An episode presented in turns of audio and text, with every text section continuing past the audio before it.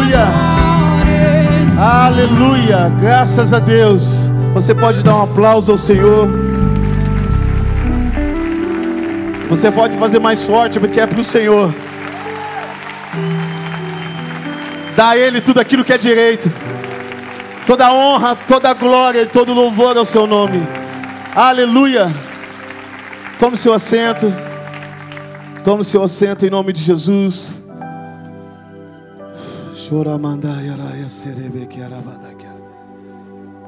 Graças a Deus.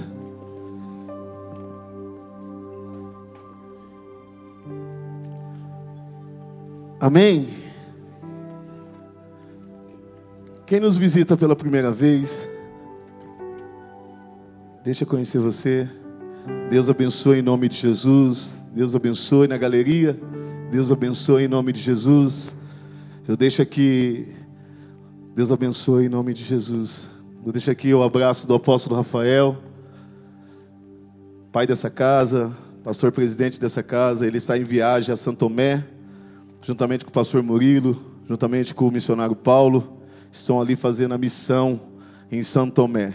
Amém? Continua orando pela vida do apóstolo Rafael. Eu deixo aqui os meus cumprimentos, os cumprimentos do apóstolo a toda a igreja em nome de Jesus. Amém? Queria convidar você a abrir a palavra de Deus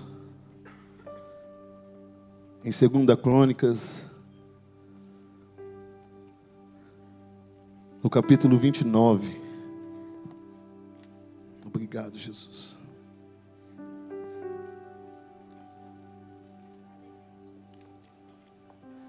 Eu faço as palavras do apóstolo Rafael todo domingo aqui, as minhas palavras. Dê atenção à palavra.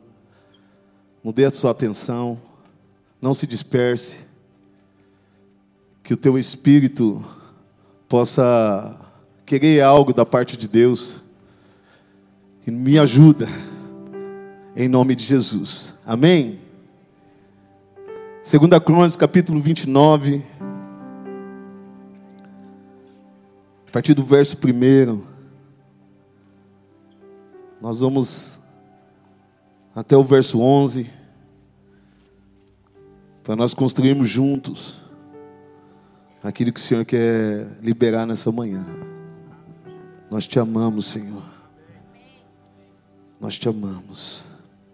Segunda Crônicas, capítulo 29 Diz assim: Tinha Ezequias 25 anos de idade, quando começou a reinar e reinou 29 anos em Jerusalém. Sua mãe se chamava Bia e era filha de Zacarias. Fez, fez ele o que era reto perante o Senhor, segundo tudo quanto fizera Davi, seu pai. No primeiro ano do seu reinado, no primeiro mês, abriu as portas da casa do Senhor e as reparou trouxe os sacerdotes e os levita, levitas e ajuntou-os na praça oriental. E lhe disse: Ouvi-me, ouve-me, ó levitas. Santificai-vos agora e santificai a casa do Senhor Deus dos vossos pais.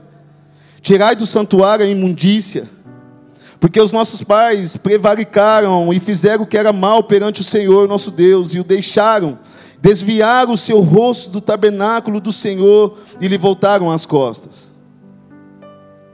Também fecharam as portas do pórtico, apagaram as lâmpadas, não queimaram incenso e nem ofereceram holocaustos no santuário do Deus de Israel. Pelo que veio a grande ira do Senhor sobre Judá e Jerusalém, e os entregou ao terror, ao espantos e a sobios, como vós o estáis vendo com os próprios olhos. Porque eis que os nossos pais caíram à espada, e por isso os nossos filhos, as nossas filhas e as nossas mulheres estiveram em cativeiro. Agora, estou resolvido, repete comigo: resolvido. Agora estou resolvido a fazer aliança com o Senhor, Deus de Israel, para que se desvie de nós o ardor da sua ira Filhos meus, não sejais negligentes, pois o Senhor vos escolheu para estar diante dele, para o servir e para seres os seus ministros e queimarem incenso. Aleluia. Obrigado, Senhor. Obrigado, Senhor, porque nós podemos entrar na tua presença. Obrigado, Senhor, mediante o teu filho Jesus Cristo. Mediante esse caminho, o Senhor nos deu acesso à tua presença, o Senhor nos trouxe vida novamente. Pai, que nessa manhã, Senhor, tua palavra seja liberada sobre a tua igreja. Pai, o meu desejo, a minha oração é que teu Espírito encontre corações abertos. Por isso nós oramos, Senhor, por cada coração, cada mente, intenções, seja levado cativo ao teu Espírito. O Senhor é o mais importante aqui, Senhor. Não existe ninguém mais importante que o Senhor aqui. Por isso nós nos submetemos à tua soberania, nós nos rendemos ao teu senhorio, nós nos dobramos diante do teu governo, porque tu és um Deus que está vivo. Por isso nós te amamos, Senhor, nós te amamos. Aleluia.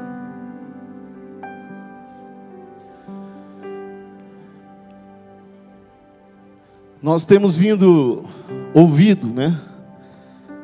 Durante alguns domingos, durante alguns cultos, sobre uma palavra que está nos despertando e nos levando à responsabilidade de um comportamento digno para a volta de Jesus. A nossa responsabilidade que Deus está trazendo nesses dias não é somente sobre o fim de todas as coisas, mas a responsabilidade aonde Deus está construindo, está nos levando, é uma responsabilidade no tempo que nós estamos vivendo. Por isso que Deus está nos definindo. Por isso que Deus está nos alinhando. Hoje de manhã, quando eu cheguei aqui, eu senti essa palavra, uma palavra no meu coração: tempo de definição. Definição ao qual Deus nós estamos buscando, ao qual Deus nós estamos confiando. Uma definição de quem Deus é para nós, uma definição como eu enxergo Deus, uma definição como Deus está olhando para mim, para gerar um comportamento para os, os fins dos dias. Em Mateus 6, quando Jesus ele pergunta aos seus discípulos, ele indaga os seus discípulos, dizendo: Olha, o que estão dizendo sobre mim? O que estão falando sobre mim? O que estão falando aí de quem eu sou? E os discípulos respondem: Olha, uns estão dizendo que você é o profeta Elias, outros estão dizendo que você é algum dos profetas. E Jesus devolve a pergunta para os discípulos novamente, dizendo: E vocês? O que vocês estão pensando? Quem eu sou para vocês? Jesus estava dizendo: Eu não estou preocupado com o que estão dizendo lá fora. Eu não estou preocupado com o que as religiões estão dizendo. Eu estou preocupado com o que vocês estão pensando sobre mim. Jesus ele não tinha problema com identidade. Jesus não fez essa pergunta para os seus discípulos para ser definido pelos seus discípulos. Jesus não precisava de definição. Quem precisava ser definido eram os seus próprios discípulos. Por isso Jesus fala: Quem vocês estão pensando que eu sou?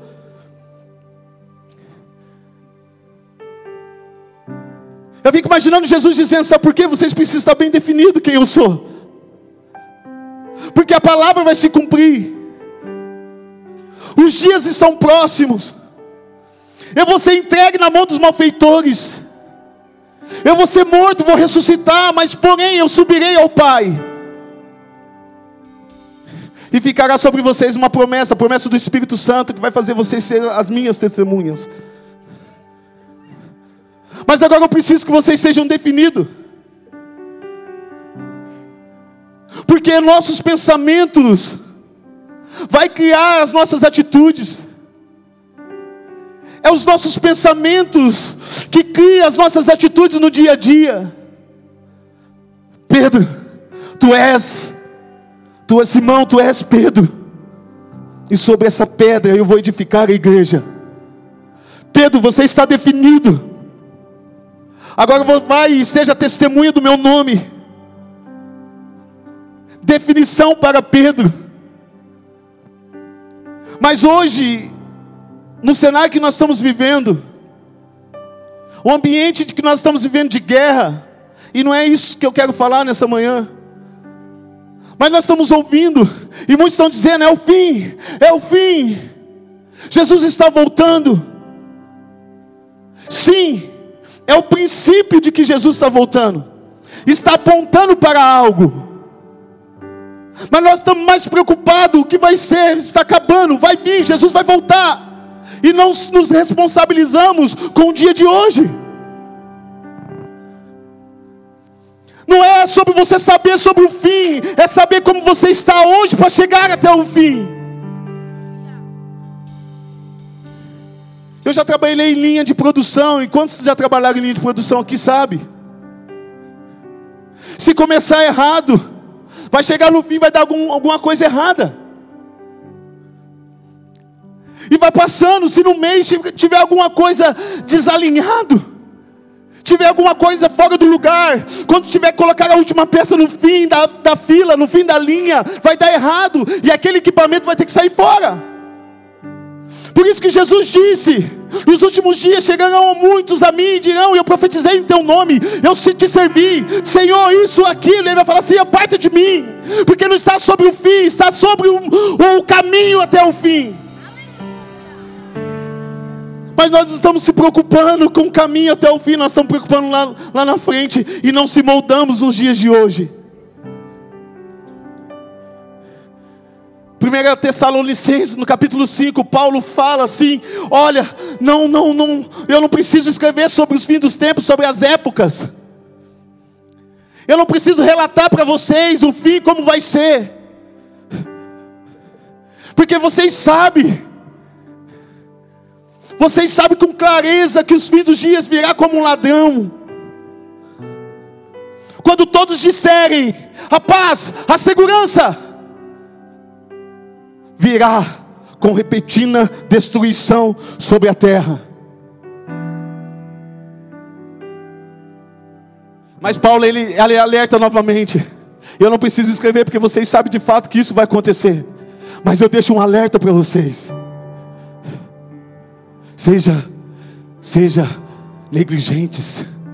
Não, se, não seja negligentes. Sejam sóbrios. Estejam atentos. Estejam atentos, eu estou ouvindo sobre guerra, estou ouvindo sobre a falta, estou ouvindo. Ei, e como você está hoje? Qual é a cultura que você está estabelecendo para a sua vida?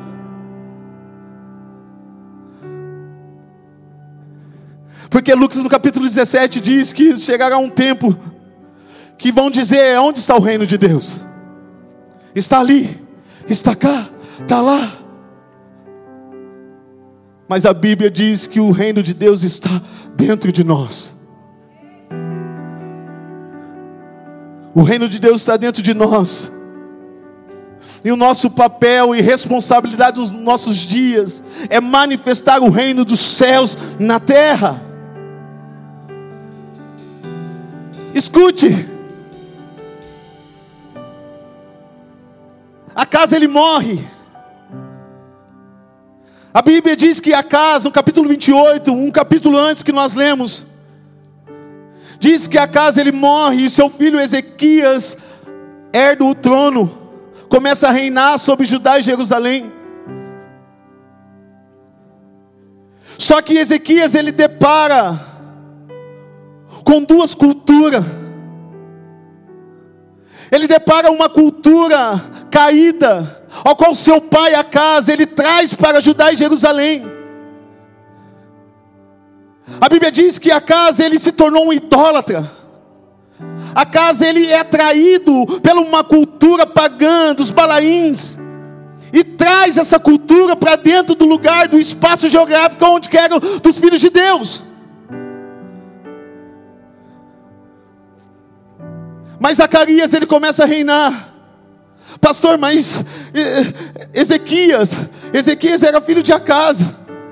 Ele podia ter os mesmos sentimentos, as mesmas culturas. Ele viu seu pai fazendo as coisas que não era de respeito às coisas certas de Deus. Por isso que eu falei aqui no início, os nossos pensamentos constroem as nossas atitudes. Eu fico imaginando Zacarias, Ezequias dizendo assim: peraí, tem alguma coisa errada. Existe alguma coisa errada. Essa cultura não é uma cultura do reino. Essa cultura é uma cultura pagã. Cadê os sacerdotes? Cadê a casa do Senhor? A casa está fechada. Os sacerdotes e levitas não podem entrar mais lá porque seu pai Acas não permitia mais. Ele se depara com duas culturas. Ezequias, ele se depara com vários reis que passaram antes dele no caminho mal. Mas a Bíblia diz que, eu fui ver um pouquinho da história de Ezequias, fala que ele foi estar entre os seis reis que andaram no caminho certo do Senhor. E eu disse: tanto reis passaram, só seis andaram no caminho do Senhor. E Ezequias fala: pega aí, eu preciso estabelecer novamente o reino dos céus. Eu preciso estabelecer novamente o reino, a cultura do reino do Senhor. Eu preciso trazer de volta aquilo que se perdeu. Ezequias estava entendendo: peraí, existe um reino Existe um reino de sacerdotes. Existe um reino que eu preciso estabelecer novamente. Eu preciso trazer essa cultura novamente para minha casa. Eu preciso trazer novamente essa cultura para, para a nossa cidade, para a nossa nação. Essa é uma palavra para os cristãos dos nossos dias. Qual cultura você está cultivando? Qual cultura você está cultivando na sua casa? Qual cultura você está cultivando no seu trabalho? Qual cultura você está cultivando? Mas Deus está chamando Ezequias para os nossos dias, dizendo: é tempo de restaurar aquilo que se perdeu.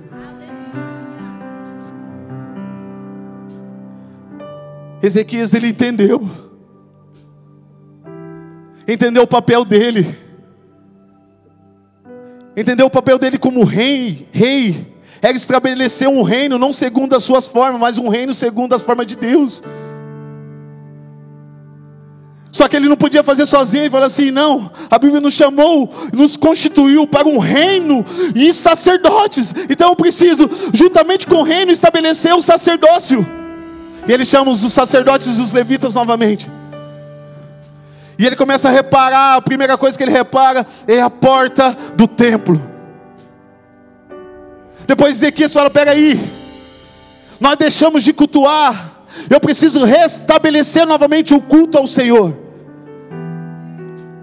Deixa eu dizer uma coisa para você.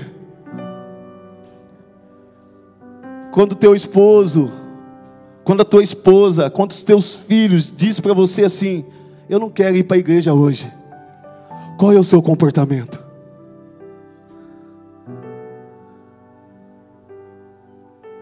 Qual é a cultura que você está trazendo para sua casa?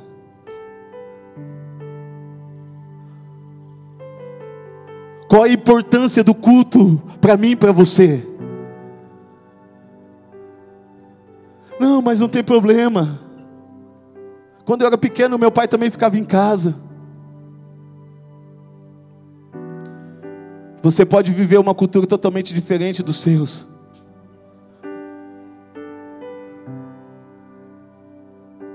Não vamos ao culto hoje. Vamos ficar em casa, mulher. Vamos. Ah, bem, vamos ficar em casa. Deus sabe, a gente assiste pela internet. A internet, o culto na internet é para aqueles que não podem estar aqui, que estão trabalhando, que estão numa cama enfermo, estão em outra cidade. Mas a cultura do reino dos céus é estar na casa do Senhor, cultuando o Senhor. Qual cultura nós estamos cultivando dentro do nosso lar? Escute, Apocalipse no capítulo 1 diz que o Senhor nos constituiu um reino em reino e em sacerdotes. Eu fico imaginando Ezequias entendendo isso. Eu vendo Ezequias entendendo, pega, existe um reino, existe sacerdócio. Eu preciso me mover e me comportar como reino. A palavra reino, o significado da palavra reino é nobreza.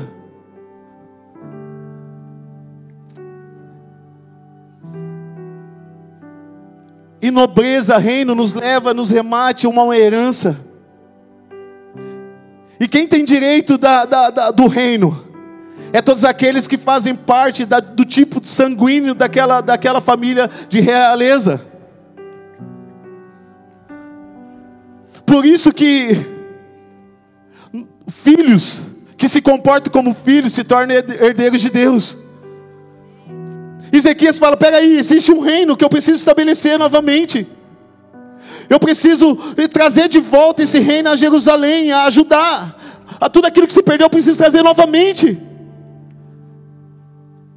Se o reino de Deus é nobre, nós precisamos se comportar nobre diante dele. Só se você não é filho. Se você não é filho, você não vai se importar com a presença de Deus, com as coisas de Deus como nobreza. Você vai vir ao culto, vai cultuar, vai pular, vai dançar, vai chapar como nós fala. Mas lá fora nós deixamos a cultura do reino na igreja e dizemos: agora eu vou cultivar a cultura do mundo.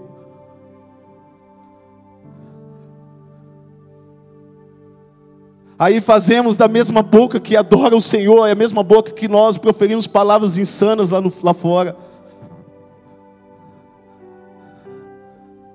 Mesmo ambiente da cultura do reino que nós vemos a igreja e adoramos e pulamos, é o mesmo corpo, é a mesma boca que declara palavras para as coisas que não é do Senhor.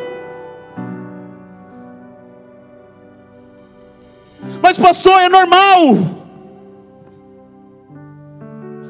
Como que é, Wesley? É normal, mas não é a verdade. Mas todos fazem, pastor. Lá em casa nós temos um ditado.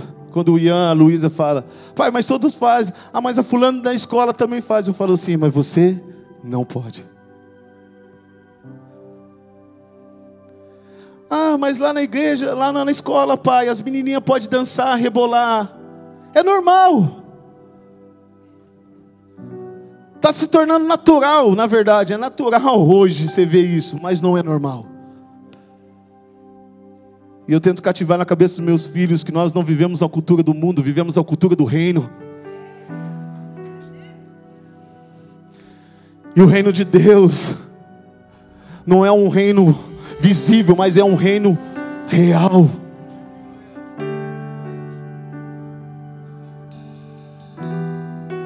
As nossas os nossos pensamentos constroem as nossas atitudes. A forma que você se vê em Deus é a forma que você serve Ele. Meu Deus. A forma que você se vê em Deus é a forma que você serve Ele. E eu não estou falando de serviço ministerial. Eu não estou falando quem está aqui no púlpito, quem está aqui nos instrumentos, eu não estou falando de quem serve aqui no, no, na diaconia, não. Eu estou falando de servir a Deus, de dizer: Eu sou do Senhor.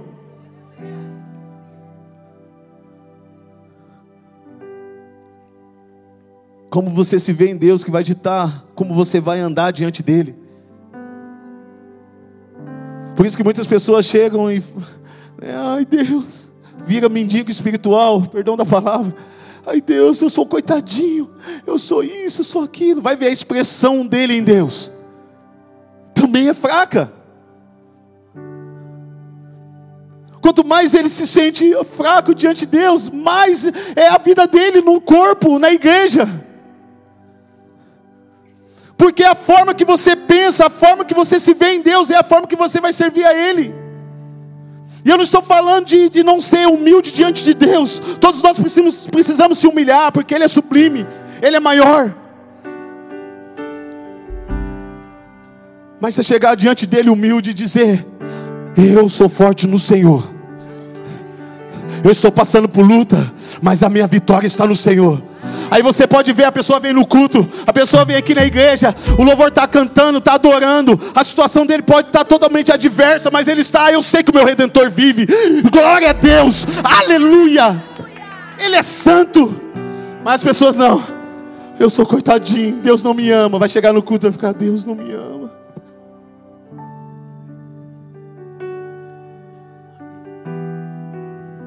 Não.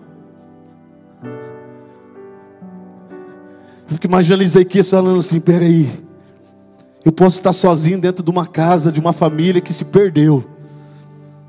O meu pai pode ter trazido a cultura de Acas, a cultura dos balaíns para dentro de casa. Mas espera aí, eu estou me enxergando algo em Deus. Eu sei que sozinho, sozinho da minha casa eu posso renovar e restabelecer o reino de Deus novamente para a minha, minha cidade. Pastor, mas meu casamento está acabando. Mas se você se vê forte em Deus, o seu casamento vai ser restaurado por causa de você. Se seu filho está se perdendo, se você se vê forte em Deus, o seu filho vai ser restaurado por causa de você. Mas nós se moldamos mediante a circunstância. Sabe por que Acas ele começou a servir os deuses os deuses de, de Balaíns. Sabe por quê? Porque no capítulo 28 diz que na sua aflição, na sua aflição, ele buscou os deuses pagãos. Porque ele ouviu, nossa, os filisteus venceram. Por causa dos deuses deles. Agora estou em aflição, eu estou em angústia, eu vou correr para aquilo que está dando certo. Eu vou correr para onde está dando certo. Vou correr para lá.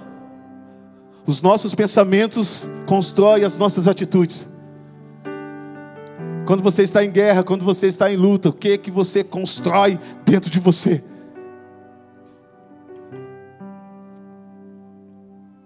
Ah, estou lascado mesmo. Agora eu vou. Ah, minha empresa está se perdendo, quer saber? Eu ouvi falar que sonegar, eu acho que dá certo. Vou sonegar também. Quer saber, minha esposa, nós estamos tendo atrito, estamos tendo discordância, quer saber? Meu amigo do trabalho falou lá que arrumou outra mulher, quer saber? Vou arrumar outra mulher também. Não! Isso não é a cultura do reino. É uma cultura pagã, caída, mentirosa. A cultura do reino de Deus é a verdade, é a justiça, é a santidade. Qual cultura você está? Qual cultura você está cultivando? Quer saber? Ah, estou tão desanimado. Coloca uma música do mundo aí. Coloca aí, desce até o chão aí, que já vou acabar com tudo. Quer saber? Vou dar uma saidinha para balada, normal. É comum, todo mundo sai. Conheço meu amigo também é crente, e o outro é isso também, faz isso também. Vou encher a cara, vou tomar umas.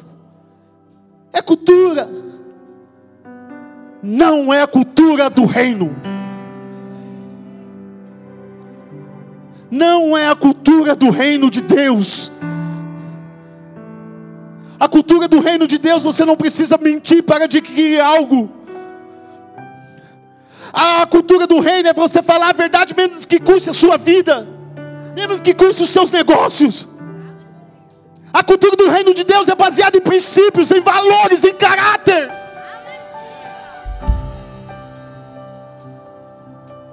Vou fazer igual o pastor Walter, eu não estou nervoso.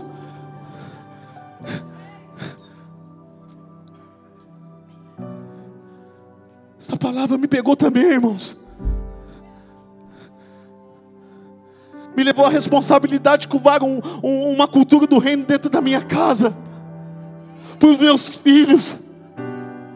De dizer assim, filho, todos estão ouvindo música aí do mundo, sim, mas Ian, pelo amor de Deus, isso não é cultura do reino, meu filho porque ele não se permite ser adorado, ah, não permite que outros deuses sejam adorados, somente a Ele.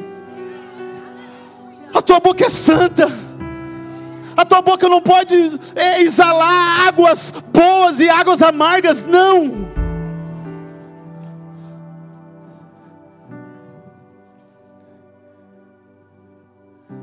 Senão, o reino de Deus é um reino de caráter.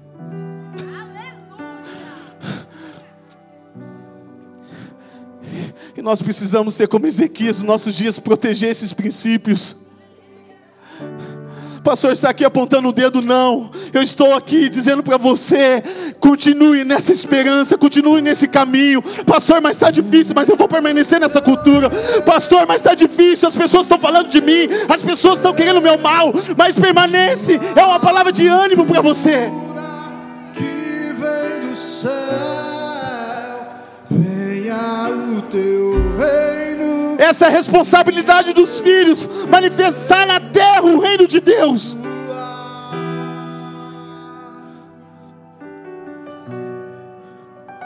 E eu fui ver o significado de nobreza. Diz que é relacionado às famílias que, que, que pertencem uma herança através do tipo sanguíneo.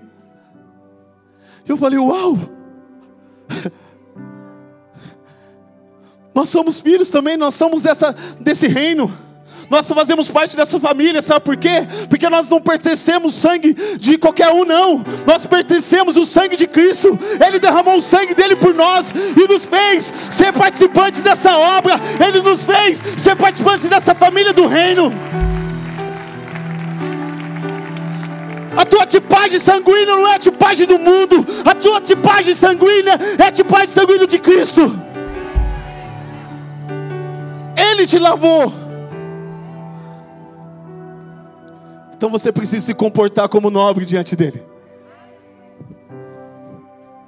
Se você faz parte desse reino, você precisa se comportar como nobre. Com nobreza. Com dignidade. Amando uns aos outros. Respeitando uns aos outros. Perdoando sendo misericordioso. Pastor, mas tá bom, eu faço parte. Teve uma época, e eu, eu confesso aqui que eu entrei nessa onda. Quando eu liderava jovens lá em Londrina, daí veio esse mover do reino de Deus. E aí nós conhecemos um pastor que falava sobre isso, nós ficamos impactados. Reino de Deus. Todo mundo falando, que igreja você é? Eu sou, eu sou da igreja agora do reino. Qual é a sua visão? A visão do reino. Eu vivi. Mas dizer uma coisa para você: reino não é para ser um apelido para você. Eu sou rei, sacerdote. Sacerdote não é um apelido. Sacerdócio é uma essência. Ser um rei, fazer parte do reino é uma essência. Não é um apelido, não é um movimento. Agora eu sou do movimento do reino, não. Você não é o movimento do reino, você é de Jesus. E quando eu vi ali aquela palavra, constituiu. Constituiu. Eu tenho, deixa eu ir lá porque eu esqueci. Apocalipse no capítulo 1. E nos constituiu reino e sacerdotes. O significado de constituir é formar na essência. Jesus, quando ele constituiu, ele falou assim: é só para vocês terem um apelido de reino e sacerdotes, ok? Então ele estava dizendo assim: eu estou formando vocês de volta na essência. Eu estou formando vocês novamente na essência da nobreza do Evangelho. Eu estou formando vocês novamente na nobreza do meu nome. Eu estou formando vocês de novamente na essência do sacerdócio. Agora, quando nós dizemos eu sou um sacerdote, essa palavra é bonita. Nós somos sacerdotes, aqui não está falando só para homem, não. Ele nos constituiu como reino e sacerdotes, todos, a igreja. Mas quando eu deparo, principalmente nós homens, né, nós enchemos a nossa boca para falar: Eu sou sacerdote de casa. Eu sou sacerdote aqui. Muitos homens se levantam dentro de casa dizendo: Eu sou sacerdote dessa casa. Ele usa o nome, ele usa o cargo, ele usa o, o, o apelido sacerdotes, mas não exerce a essência do sacerdócio. Uma vez eu me deparei aqui com uma situação de casamento, fui aconselhar o irmão, e ele disse: Não, pastor, eu, tudo isso aconteceu porque me posicionei. Eu falei: É verdade, glória a Deus. Porque agora lá eu cheguei em casa, falei para minha esposa: agora eu sou sacerdote. Você tem que me ouvir, mulher, eu sou sacerdote dessa casa. Então eu falei: glória a Deus. E aí? O que, que ela fez? Ela falou que ia sair de casa. Eu falei: tem alguma coisa errada. Eu falei para ele assim, irmão, que hoje você está levantando para orar? Ah, pastor, você sabe, né? Muito trabalho até tarde. Aí chegou outro dia de manhã, não dá para mim orar, porque eu já tenho que sair, já tenho que fazer isso, fazer aquilo. falei, irmão, como está o teu culto a Deus? Eu percebi que você, vários domingos, você não está indo na igreja. Ele falou assim: Ah, então, pastor, porque daí assim, é o único dia que eu posso descansar. Porque eu trabalho de segunda a sábado, e domingo eu tenho que descansar, ter um tempo para a família. Ele não existe sacerdócio sem altar, meu filho.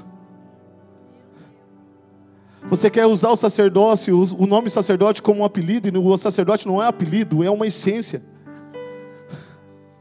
Você descobriu a função do sacerdote, mas você não descobriu a essência do sacerdócio. Sacerdócio eles se movem em oração, em adoração, em súplica, em intercessão. Essa era a função do sacerdote quando ele entrava diante de Deus. Ele adorava, ele louvava ele suplicava, ele clamava, ele intercedia pelo povo. Ei, sacerdote dos nossos dias, você está vivendo um sacerdócio por apelido um sacerdócio pela essência? A sua casa não vai ser restaurada porque você está falando palavras a sua casa vai ser tocada quando a tua família olhar para você e ver, eu estou vendo a essência de Cristo. Eu estou vendo sobre a minha casa um reino, uma cultura do reino sendo estabelecida. Você faz parte desse reino de sacerdotes pelo sangue dele. O sangue dele legalizou você.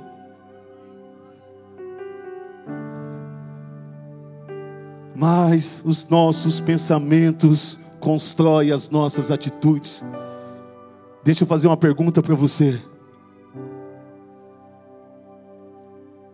O que você pensa de Deus? Como você vê Deus? O que você pensa em relação a você diante dele? Porque às vezes nós ficamos preocupados assim, se o fulano falar, que, estão pensando de mim? Ai, se o ciclano falar isso, meu Deus. Se isso, aquilo, se aquilo, nós se moldamos por aquilo que as pessoas estão dizendo de mim. Mas quantas vezes nós chegamos diante de Deus dizendo assim: Deus, o que o Senhor pensa de mim? Eu fiz essa pergunta hoje de manhã, eu falei: Senhor, eu vou subir ali para pregar. Eu vou falar do Senhor, vou falar da tua palavra. Deixa eu te fazer uma pergunta: como o Senhor me vê?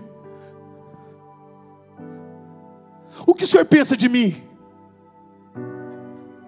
Pode falar, Senhor, porque eu quero, eu alinho meu coração, eu alinho minha vida, fala de mim. Pode falar. Mas nós não temos coragem de perguntar isso para o Senhor. Sabe por quê? Porque Ele não vai passar uma maquiagem. Deus não é um Deus injusto que vai dizer assim, ah, tadinho dele, ele é tão bom. Aí ele dizima lá na igreja. Não, eu vou ser amigo do apóstolo Rafael, não vou falar a verdade para ele, não, porque senão ele vai parar de dizimar lá, vai parar de ir na igreja lá. Então você é amigo do apóstolo Rafael. Ai, filho, tá bom. Pode viver a cultura do mundo. O importante é você estar tá na igreja, tá? Pode, pode. Essa não é a voz de Deus.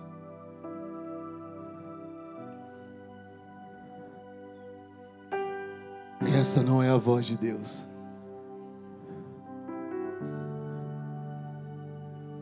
A cultura do Senhor não cabe com o estilo de vida da cultura do mundo.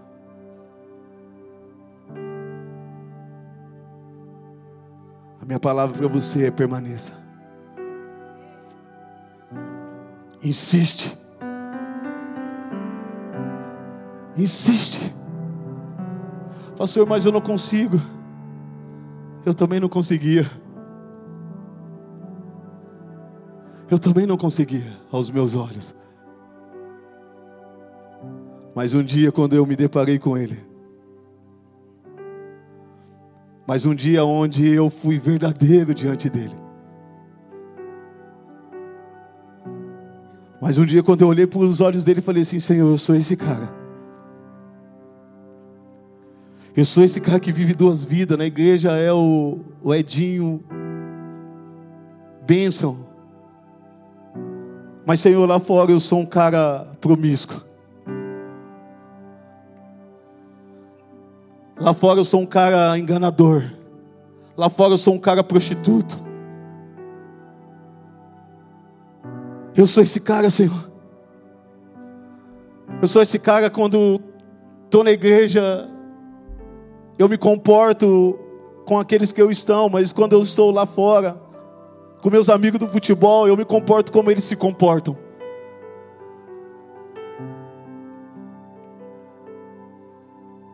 Até que um dia eu olhei e eu pensei assim, eu falava assim, eu preciso sair desse, dessa mundo. Ah, eu vou parar de jogar bola, porque se eu parar de jogar bola, eu não vou ser mais contaminado. Não é é o ambiente, não é sobre o ambiente que você está. É sobre aquilo que você cultiva dentro de você.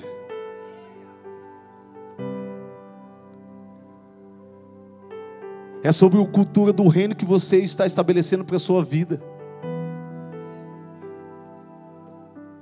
E ouvia dos pastores dos meus líderes: não, você não pode jogar bola, você não pode. Mas quando eu descobri, eu falei: não, não, o erro não é o futebol, o erro não é os meus amigos, o erro está em mim. E eu falei: Senhor, eu sou esse cara, me transforma. E o ambiente mudou. Quando eu chegava no futebol, as pessoas se moldavam dentro do meu ambiente.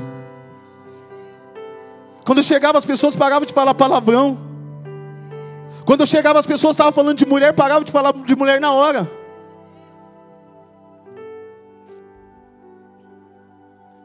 E eu falei assim: eu preciso ser testemunho naquele lugar. E eu me lembro bem quando. E minha esposa, ela me indagava muito, porque eu, eu ia nos futebol e não levava ela. E ela falava assim: e tanto que você vai e você não quer me levar? porque eu sabia que não era um ambiente bom para ela. Eu falava, mas não é um ambiente para você, mas por que você vai então? Eu falei, não, eu posso ir, hoje eu posso ir.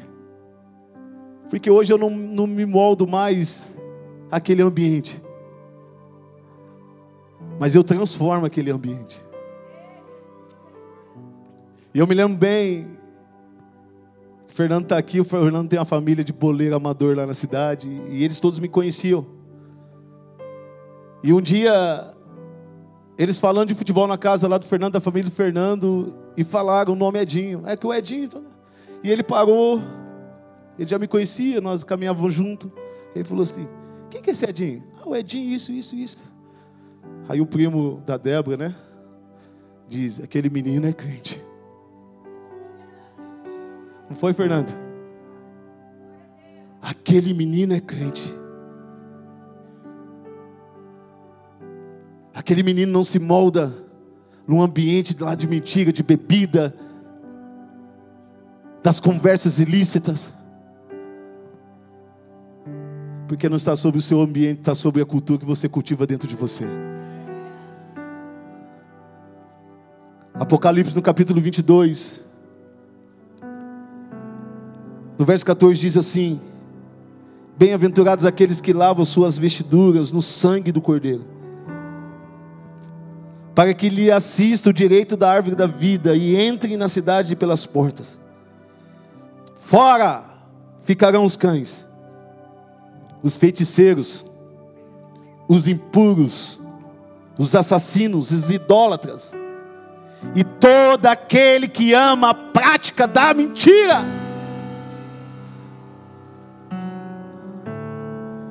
Quem, vai, quem ficará do reino, fora do reino? É os feiticeiros, pastor. Eu não me, não, não, não me meto com feitiçaria, não. É os idólatras, pastor. Não, eu sou crente. Eu acredito num Deus vivo. Só existe um Deus vivo.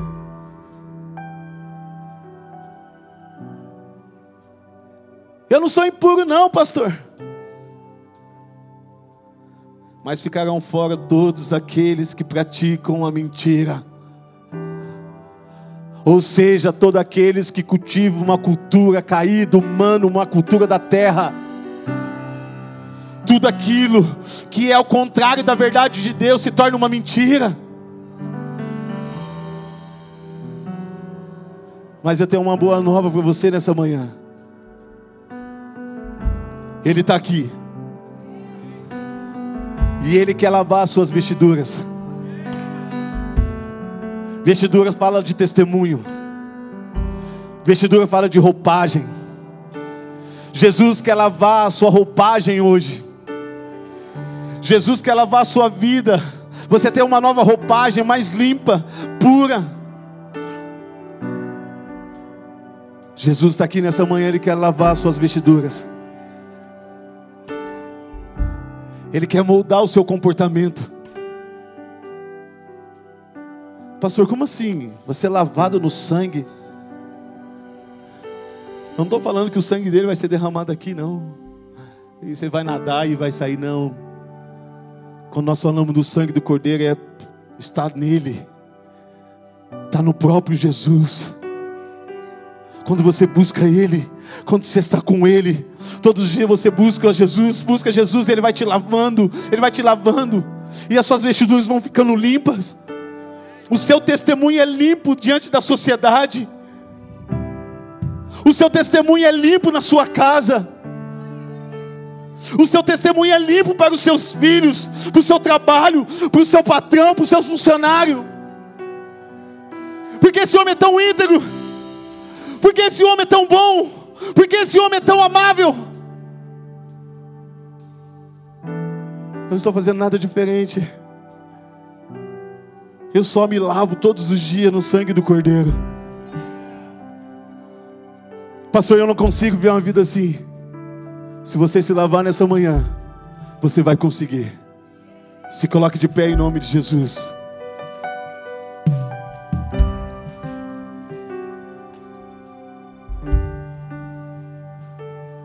Eu falei para Jesus nessa manhã: Jesus, me dá uma palavra pastoral. Não que não seja uma palavra pastoral, mas eu falei, dá uma palavra, eu quero encorajar os irmãos, eu quero. Eu quero encorajar. Jesus falou, mais encorajamento que isso, irmão, não tem. Porque encorajamento não é falar que você vai conquistar, que você vai ter bênçãos, que você vai ter um carro novo, uma casa nova. Encorajamento não é dizer que vai aparecer dinheiro na sua conta. Encorajamento é dizer, permanece até o fim permanece em Cristo Jesus. Porque Ele não chamou uma igreja para se tornar uma igreja de sacerdotes. Deus não chamou uma cidade de sacerdotes. Deus nunca quis levantar somente um, uma tribo de sacerdotes. Porque a própria palavra dele diz que ele faria de nós um reino de sacerdotes. E se você faz parte desse reino, você também é um sacerdote. Quantos estão comigo? Só que ele está dizendo para mim e para você: cultiva a cultura de um sacerdote. Ore, adore, canta louvores a Ele, suplica, intercede, seja nobre, ande nos princípios, ande nos valores de Cristo, seja amável, para que a nação portuguesa possa ser tocada pelo seu testemunho. Vamos lá, vamos orar. Feche teus olhos.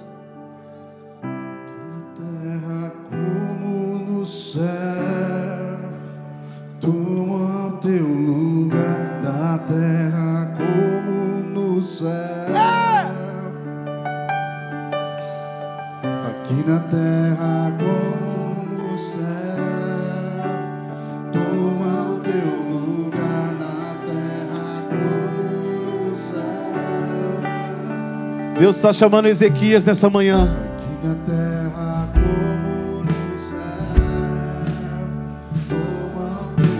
Homens definidos, mulheres definidas. Deus está chamando Ezequias dos nossos dias.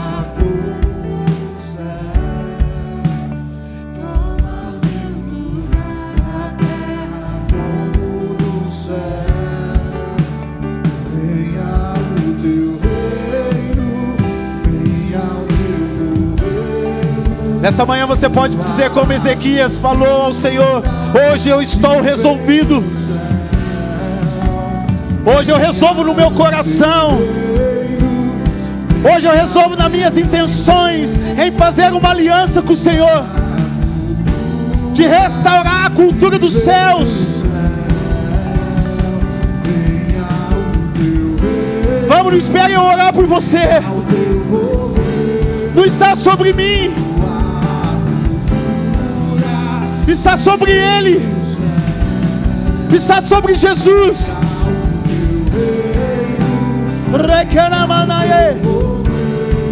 Vamos, adore. Comece a orar no seu lugar dizendo: Jesus me lava nessa manhã. Eu não quero viver mais duas culturas.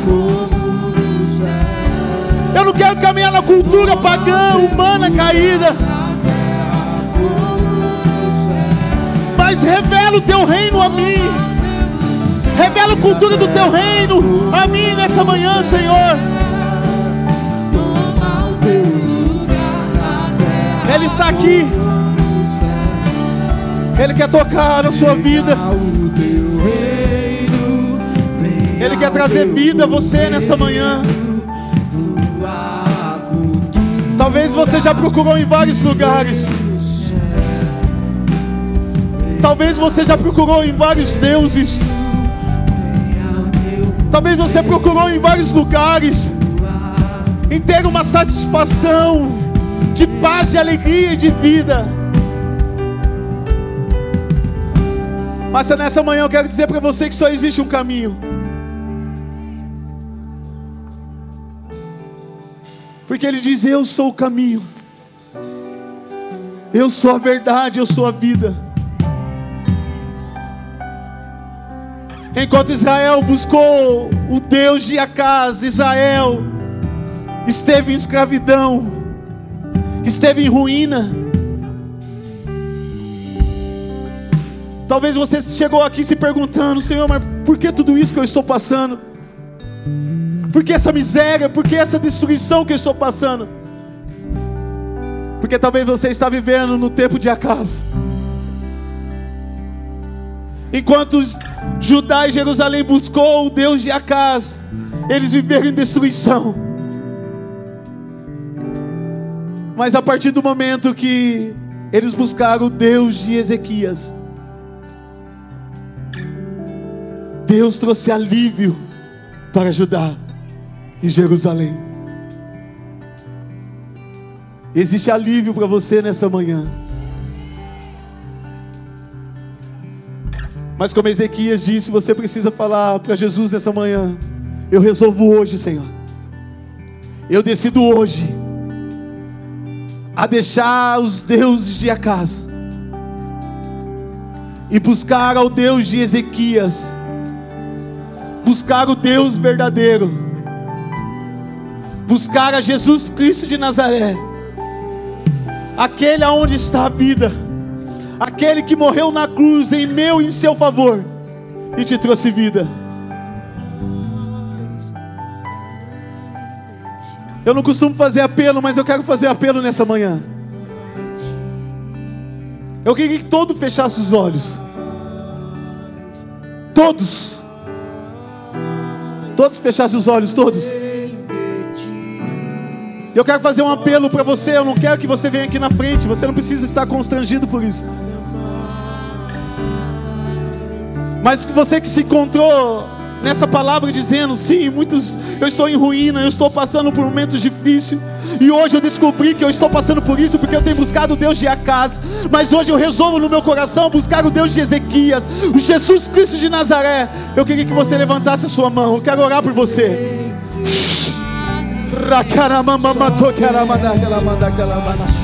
Isso. Isso. Todos com os olhos fechados. Você não precisa saber o que está acontecendo. Isso, algumas pessoas já se levantaram. Você que ainda está aí, eu preciso levantar. Eu tenho vivido no tempo de Acas, mas eu quero voltar a viver no tempo de Ezequias. Levante suas mãos, nós queremos orar por você. Isso.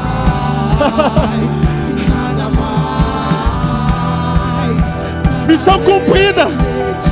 Alguém recebeu. Alguém recebeu. Missão cumprida.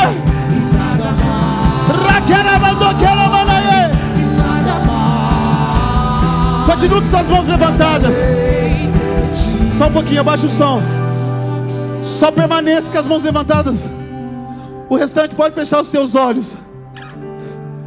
Você não precisa saber o que está acontecendo. Eu quero chamar os pastores, os intercessores você fosse até essas pessoas e tocasse nelas e orasse por elas. Você que viveu por um tempo no tempo de Acas e hoje quer viver um tempo de Ezequias, do Deus de Ezequias, continue com suas mãos levantadas. Nós queremos orar por você, você não precisa vir aqui na frente.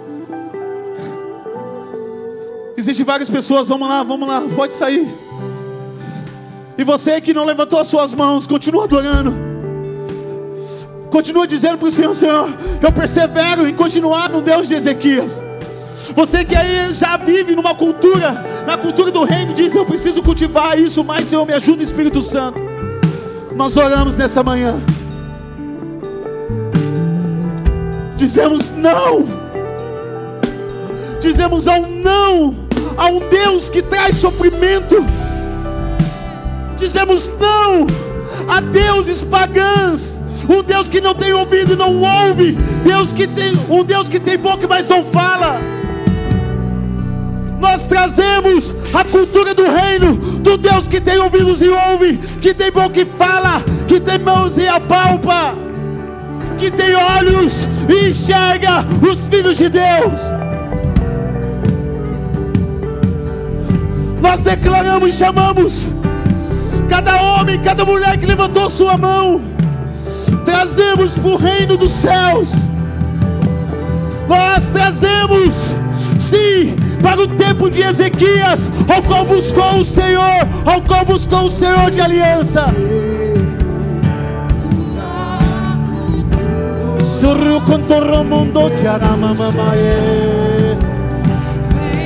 Declaramos vida, declaramos vida, nós declaramos vida sobre você agora, declaramos vida sobre você que está na galeria. Nós declaramos vida, alegria, paz. Nós declaramos um tempo de paz sobre você. Nós declaramos um tempo de alegria. Você não é o Deus, você não faz parte do Deus de Acás, você faz parte do reino do Deus de Ezequias.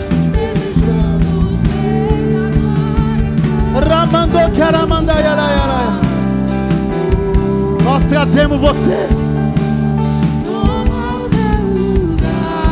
Nós trazemos pelo ambiente profético, nós trazemos você de volta para o Deus de Ezequias. Trazemos você de volta para a cultura do reino de Jesus Cristo.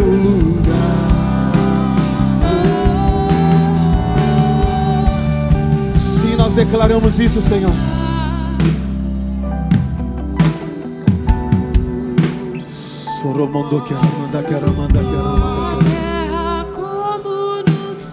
Eu oro agora para que seja liberado sobre você uma porção de alegria. Talvez até hoje você chorou de tristeza. Mas hoje Ele está renovando você, você vai passar a chorar de alegria. Eu declaro sobre você agora, em nome de Jesus. Eu declaro sobre você agora, em nome de Jesus um tempo de alegria e de paz. Eu declaro sobre ti alívio do Espírito Santo.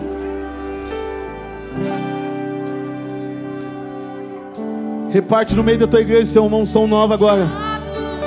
Chorou, mandou que era mandar. Reparte agora, Senhor. É.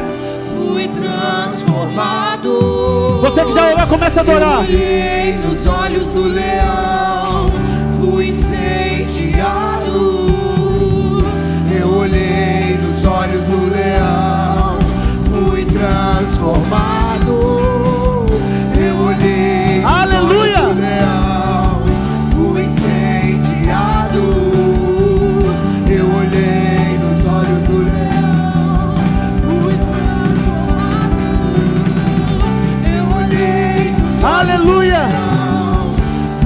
Você que já orou, você pode levantar suas mãos e dizer a Ele: Nós te amamos. Você pode dizer isso: Nós te amamos, Senhor. Você pode dizer graças a Deus. Você pode levantar suas mãos e aplaudir ao Senhor. Aleluia!